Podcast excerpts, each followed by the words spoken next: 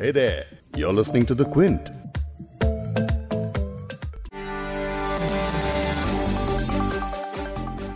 गाय की भारतीय राजनीति में साग बढ़ती जा रही है। अब तक हम गौ संरक्षण गौ रक्षा गायों के लिए विशेष टैक्स जैसी बातें तो सुन चुके हैं लेकिन अब सरकार ने गाय के ऊपर अलग से एक विषय ही बना दिया है जिसका नाम है गौ विज्ञान। सरकार इस विषय पर गौ विज्ञान प्रचार प्रसार परीक्षा आयोजित करवाने वाली है। ये एग्ज़ाम फ्री में होगा ऑनलाइन होगा और ये 25 जनवरी को लिया जाएगा। आप इस एग्ज़ाम में फेल ना हो, इसलिए ज़रूरी है कि आप ध्यान से सुने। इस एग्ज़ाम के लिए सरकार ने सिलेबस भी जारी किया है, जिसके बारे में आपको आगे डिटेल में बताएँगे। साथ ही एक साइंस एजुकेशनिस्ट से भी हम बात करेंगे। क्विंट हिंदी पर आप सुन रहे हैं बिग स्टोरी हिंदी। मैं हूँ फबेहा सैयद। पॉडकास्ट में सुनिए साइंस एजुकेशनिस्ट अनिकेत सूले को। लेकिन पहले आपको इस टेस्ट की कुछ अहम बातें बता देते हैं। मत्स्य पालन, पशुपालन और डेयरी मंत्रालय के तहत आने वाला राष्ट्रीय कामधेनु आयोग हर साल इस परीक्षा को आयोजित कराएगा। इस टेस्ट का नाम एक बार फिर आपको बता देती हूँ, गौ विज्ञान प्रचार प्रसार परीक्षा। आयोग के अध्यक्ष वल्लभ भाई कथीरिया ने कहा है कि देसी गायों के बारे में छात्रों और नागरिकों के बीच जागरूकता पैदा करने के लिए आयोग ने गौ विज्ञान पर नेशनल लेवल की परीक्षा आयोजित करने का फैसला किया है। कथीरिया ने यह भी बताया कि देश में पहली बार इस तरह की कोई परीक्षा होने जा रही है। हर साल ये परीक्षा ली जाएगी। अध्यक्ष की माने तो गाय और संबंधित मुद्दों पर पीठ और रिसर्च सेंटर की स्थापना के लिए विश्वविद्यालयों से अच्छी प्रतिक्रियाएँ मिली हैं। आपको बता दें कि कामधेनु आयोग की स्थापना केंद्र ने फरवरी 2019 में की थी। ये आयोग मत्स्य पालन पशुपालन और डेयरी मंत्रालय के अधीन आता है। इसका लक्ष्य गायों के संरक्षण, संवर्धन के लिए काम करना है। अब बात करते हैं इस खास एग्ज़ाम के खास सिलेबस की। परीक्षा में 100 ऑब्जेक्टिव टाइप सवाल पूछे जाएँगे। पूरा सिलेबस राष्ट्रीय कामधेनु आयोग की वेबसाइट पर उपलब्ध है। साथ ही परीक्षा की तैयारी के लिए गौ विज्ञान पर स्टडी मटेरियल भी आयोग की वेबसाइट पर उपलब्ध कराया जाएगा। लेकिन इस सिलेबस में कुछ ऐसी बातें हैं जिन्हें विज्ञान की रोशनी में समझना बहुत ज़रूरी है। इस सिलेबस में ये दावे कितने साइंटिफिक हैं ये समझने के लिए आप सुनिए अब अनिकेत सूले से, जो साइंस के एजुकेशनिस्ट हैं। मेरा पहला सवाल उनसे ये है कि सिलेबस में गाय के पीठ पर कुबड़ के बारे में कुछ बड़ी ही मैजिकल बातें बताई गई हैं।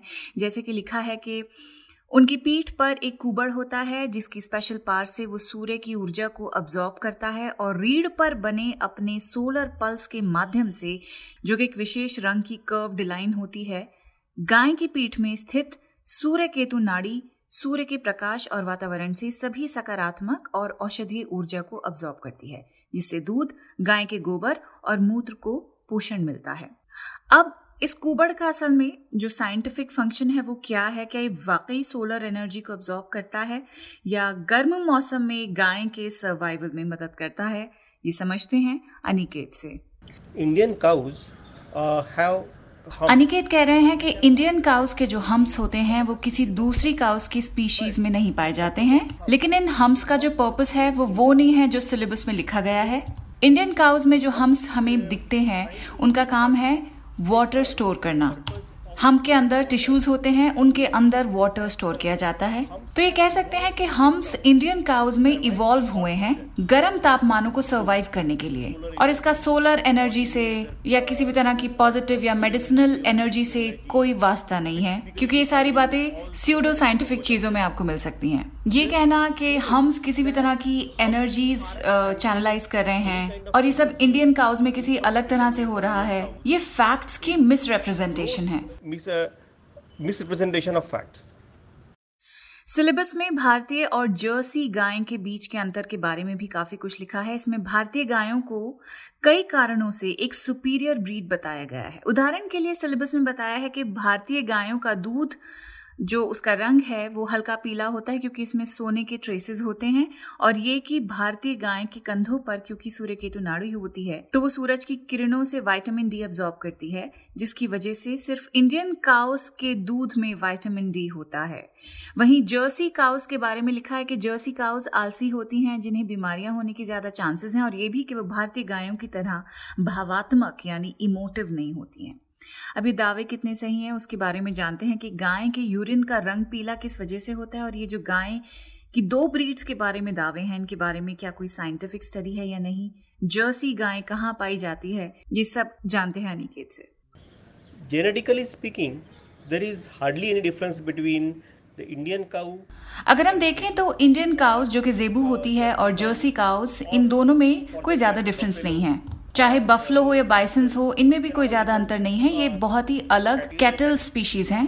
अब ये कहना कि इंडियन काउस के यूरिन में स्पेशल चीज़ें हैं या दूध में स्पेशल चीज़ें हैं, और वो सिर्फ़ इंडियन काउस में ही है, दूसरी काउ की स्पीशीज में नहीं है। ये सब कहना मिसलीडिंग स्टेटमेंट है। मिल्क के और यूरिन के जो केमिकल कंटेंट्स हैं नेचुरल डाइट्स पे डिपेंड करता है। यानी ये स्पीशीज क्या खाती हैं, उस पर डिपेंड करता है कि उनके मिल्क में और यूरिन में किस तरह के कंटेंट्स होते हैं। मिसाल के तौर पर जिस तरह की ग्रास या जिस तरह की पत्तियाँ, ये काउस खाती हैं तो उनकी डाइट से उनके दूध का और उनके यूरिन का जो कॉम्पोजिशन है, वो काफ़ी प्रभावित होता है।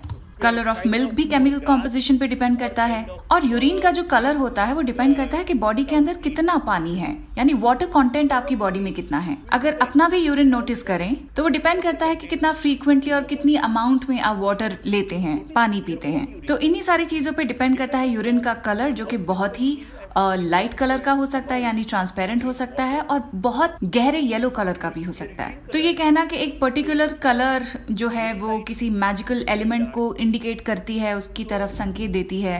या किसी तरह का येलो कलर यूरिन में होना गोल्ड के ट्रेसेस के प्रेजेंस के बारे में बताता है, ये एक मिस रिप्रेजेंटेशन है। मैजिकल एलिमेंट और indicator of gold is misrepresentation अब बात करते हैं पंचगव्य की, जिसके मेडिसिनल फ़ायदे बताए गए हैं। सिलेबस में पंचगव्य यानी गाय से मिलने वाला दूध, दही, घी यूरन और गोबर। सिलेबस में इन्हें सभी मर्ज की दवा बताया गया है। क्या इसके बारे में भी कोई रिसर्च है?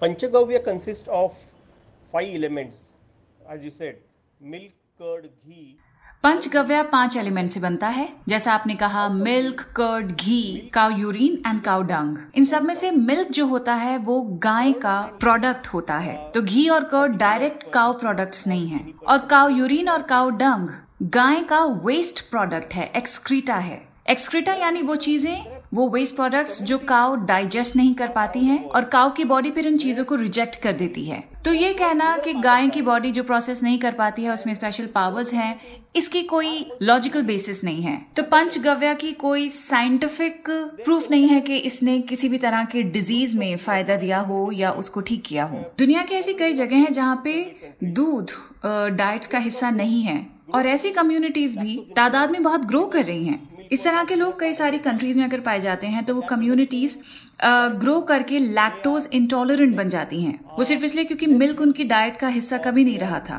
तो इसका मतलब ये हरगिज भी नहीं है कि वो किसी भी तरह से हेल्दी नहीं है या फिजिकली इंफीरियर हैं दूसरे लोगों के मुकाबले में जो कि काउ मिल्क का सेवन करते हैं। और ये कहना कि किसी एक जानवर का खास दूध लोगों की सेहत के लिए काफ़ी बेहतर है, वो स्पेशल पावर्स देता है, ये गलत है। A group of humans is not tenable. अब बात करते हैं काउ डंग यानी गोबर की सिलेबस में लिखा गया है कि गाय का गोबर दूसरे वेस्ट यानी दूसरे गोबर के मुकाबले काफ़ी बेहतर होता है, क्योंकि वो एक प्रोफाइलैक्टिक होता है, यानी उसमें बीमारी से बचाव की प्रॉपर्टीज़ पाई जाती हैं। और ये भी लिखा है कि गोबर में एंटीसेप्टिक एंटी रेडियो एक्टिव और एंटी थर्मल प्रॉपर्टीज़ होती हैं। गोबर जलाने से वायुमंडलीय तापमान संतुलित होता है और हवा में कीटाणुओं को मारता है।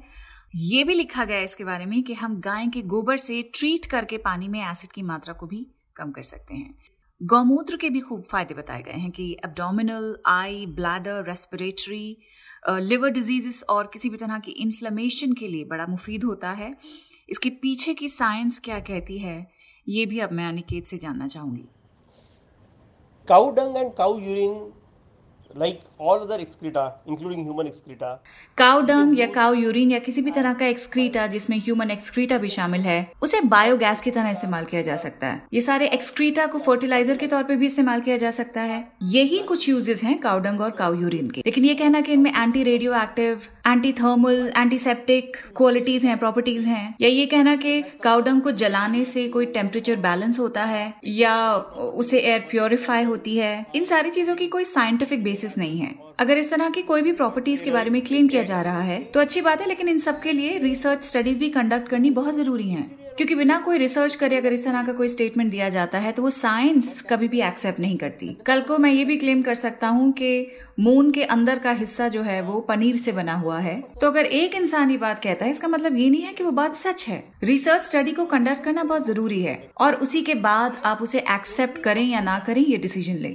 तो जब तक कोई एविडेंस नहीं आता, उसे गलत ही अज्यूम किया जाता है। और साइंस इसी तरह काम करती है। तो कोई भी चीज़ बिना प्रूव करे सही नहीं हो सकती। Science works you cannot say that assume it to be true just without proving अब आखिर में एक बहुत ही बड़ा ही ज़रूरी सवाल है। इसमें बजाज इब्राहिम और विजयराज सिंह जैसे फिजिसिस्ट्स के बारे में बताया गया है कि इनकी थ्योरी के अनुसार जानवरों को काटने से अर्थक्वेक्स आते हैं। इसके बारे में कोई प्रूवन डेटा है क्या जिसकी रोशनी में ये दावे समझे जा सकते हैं?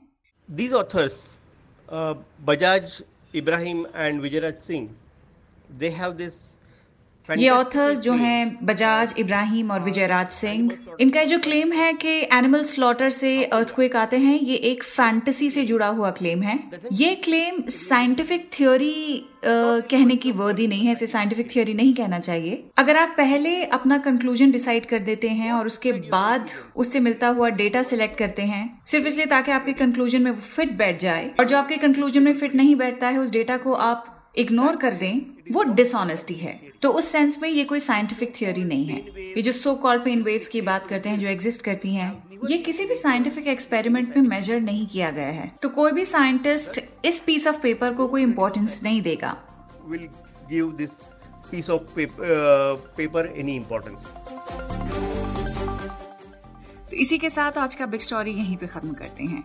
बाकी न्यूज़ और लेटेस्ट अपडेट्स के लिए आप द क्विंट और क्विंट हिंदी की वेबसाइट्स यूट्यूब चैनल्स और फेसबुक पेजेस फॉलो कर सकते हैं।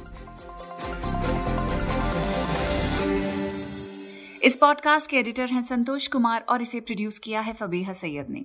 अगर आपको बिग स्टोरी हिंदी सुनना पसंद है तो क्विंट हिंदी की वेबसाइट पर लॉग ऑन कीजिए और हमारे पॉडकास्ट सेक्शन का मज़ा लीजिए।